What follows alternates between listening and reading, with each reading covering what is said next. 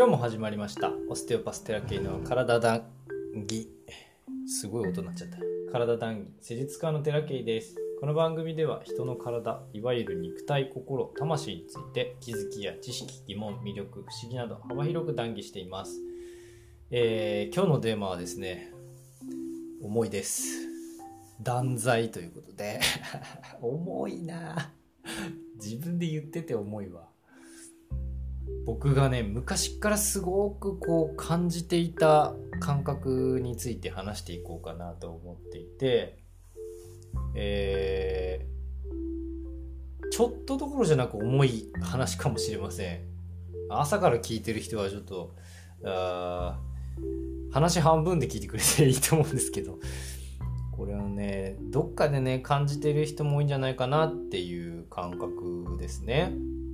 えっ、ー、と、人に何かを頼んだりとか、何かを勧めたりとかした時に断られることってありますよね。で、断られたところでそんなことって日常茶飯事じゃないですか。で、断られたところで基本的には何の感覚も感じないはずなんですよ。だって、ただ、まあ残念だなって思うぐらいなはずっていうかそういう人の方が多いのかな？どうなんだろう？わかんないけどその時にね僕はあの罪の意識を感じるんですね。非常に強かったです。何か断られた時に僕がね罪人になったような感じっていうかあとね烙印を押されるっていうかただ断られただけですよ。なのにあなんか悪い人間だ僕はって。ねいうような感覚にね陥ることがよくあったんですよ。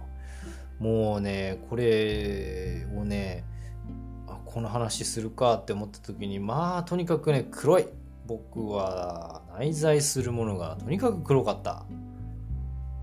うちに秘めてたんだなって思って。でねその感覚がすごい怖いというか嫌いなんですよ。こううわーっていうね。あこれとにかくとにかくこう恥ずかしいじゃないけどこう逃げたいっていうかあ身を守りたいっていうんですか。とにかく避けたかったんですね。だからまあ八方美人になっていったっていうのも一つの原因なんじゃないかなって思っていてまあ怒られるのも嫌いなんですけど似てますよね。怒られるってことはやっぱりある意味違うって、まあ、否定されることだし、まあ、それそれでね罪の意識を感じる必要はないけれどもなんかやっぱりこうこう自分を傷つけるようになっちゃうんですよねだんだんとなってたんですよ僕。で運転してたらね久しぶりにね過去の出来事をふと思い出してうわってねわあ嫌な気持ちになったんですよね。その時にね急にあのあの言葉が出てきて断罪ってあ断罪断罪っていうふうに言葉が出てきて、ま、意味を調べるとね、えっ、ー、と罪に対して判決を下すことなんだそうです。うん。あとねこれえー、そういう意味はあるんだと思ったんですけど打ち首に処するっていう意味があるらしいんですよ。断罪っていうともう打ち首っていう意味らしいんですね。で僕別に打ち首にされたこともないし罪を犯したことも今世ではないんですけどなぜかねほんとちっちゃい頃から罪の意識っていうのは強くってもうやっちゃいけないやっちゃいけないみたいなねそんなことやっちゃいけないみたいなことが強かったから例えばあまあ依存性があるものをやらないようにしてたっていうのもあるんですけど例えばタバコとかねえー、周りでプカプカ吸ってるんですよ、もうね。ヤンキー校ではなかったんですけど、まあ、まあそういうのが、えー、当たり前にいるようなあ中学校とか小学校とかだったんですね。えー、荒れてたのかな？どうなんだろう？わかんないけど。でも、もう僕はね、一切、一切吸わなかったですね。そういうのが数人プカプカやってても一切そこには手を出さずあの生きてましたまあ真面目だったっていうのもあったんですけどやっぱりこう悪いことをしてはいけないっていうのがねすごいあってその気持ちって大事ではあるんですけどただ断られたりすることってよくある話なのに悪いことしたように感じちゃうんですよね。なもう、まあシータヒーリングをねずっとやってきたのでおそらく過去世から来る歴史レベルの意識なんでしょうけれどもこれ以上はねちょっと現時点では割愛しますね。えっ、ー、と一回ねチラシを配ったんですよ。開業1周年だっつってよしやろうって言ってもう元気満々でチラシ配ったんですけどえっ、ー、とある、まあ、高層マンションのポストにね、こうスポスポね、入れようと思ったらね、管理人さんにどやされたんですね。ああってか言ってね、一回これ、もう消しちゃったけど、それ、あの、話し方が雑すぎたんで、これ消そうと思って消しちゃった音源があったんですけど、まあ、その時にね、もう嫌な気持ちになりましたね。うわーってね、本当にチラシを配っているこの、このいちいちに罪の意識がね、えー感じるんですよね。昔それ一回やってもう本当になんかこう具合悪くなっちゃってねやめたんですけど今回はまあ結構元気になってたんでとりあえずまあ経験だと思ってやってみたら同じ感覚にはなったんですけど前よりはマシですねかなりね。でねあの時もねしっかり癒したんですけどなかなか根強いですねこの罪の意識っていうのはね。で、えっと、あの、まあ、あその管理人さん側がどういう人間かっていうのは別によくわかんないんですけど、えっ、と、まああ、変なやつを入れないようにっていうガードマンですから、そういう風になっても、こう、正しいと思う、正しいというか、それでいいと思うんですよね。あの、番犬ですからね。えー、で僕はその時にグッてきたんですけど、えっ、ー、とね、自分が正義とか、自分が正義、自分が正しいとかって思ってる人の言葉って、めちゃくちゃね、切れ味いいんですよ。簡単に人傷つけちゃいます。だって僕が正しいんだからって。お前間違ってるから。みたいなのがね、にじみ出ちゃうんですよ、どうしても。僕もね、あの、過去何度もね、そういう意識で人と接したことがあるし、あの、たくさん傷つけてきました。あの、傷ついたっていう言葉を直接いただいたこともあるし、あの、本当にどやされたことも何度もあります。でもね、無意識なんですよ。だから、この言葉をね、選ぼうって思った、あ学んだことでもあるんですけど、本当に内心ね自分が正しいって思ってる時期がありました今思えばこういうことを作っている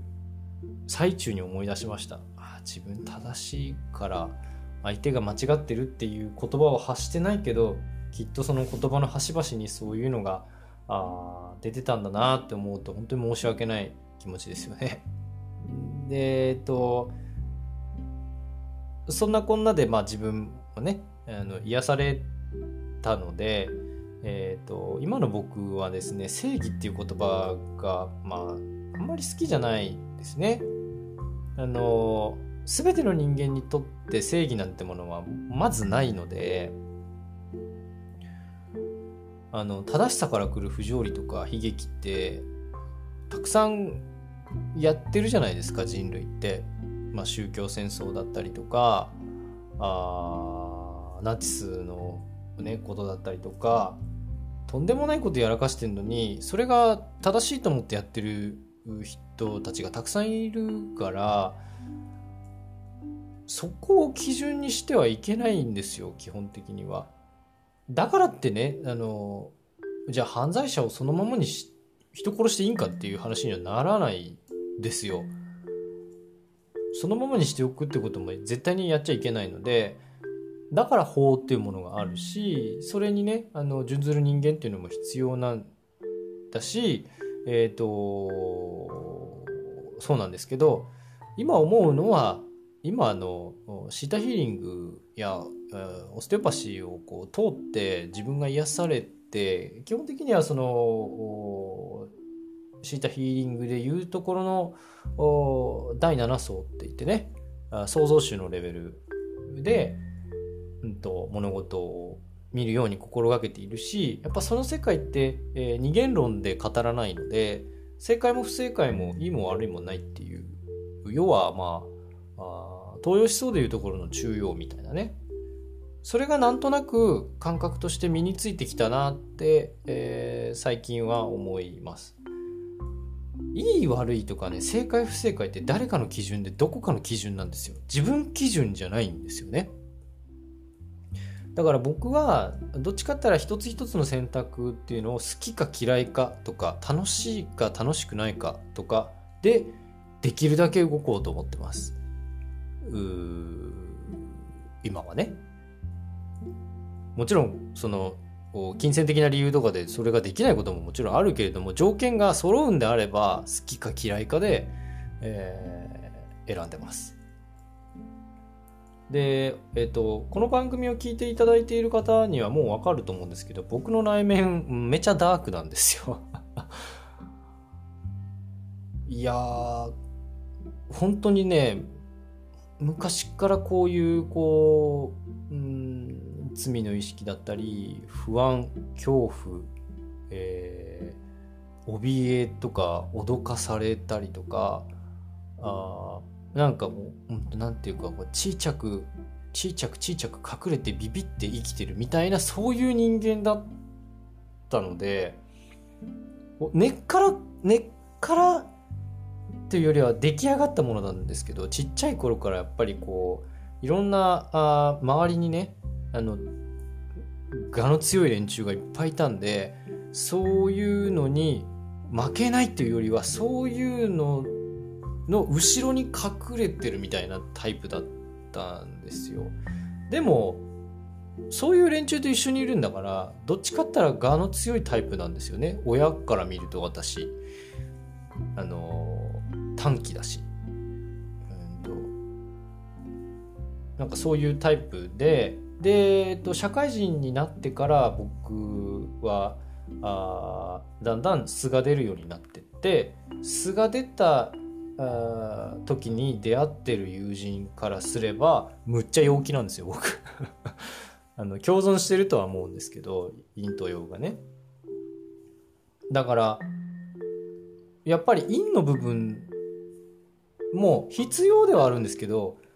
その陰の部分があの過剰なもの過剰にこうのしかかっている状態が僕だったなってでどんどんどんどん自分の中が黒さが膨らんでいってたあのが僕だったなと思うから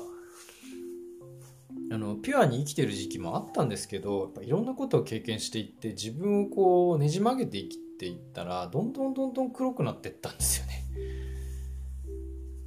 で最終的にこうもう極極限まで行ってぶっ倒れていろんなまた経験をさせていただいていろんなヒーリングを受けて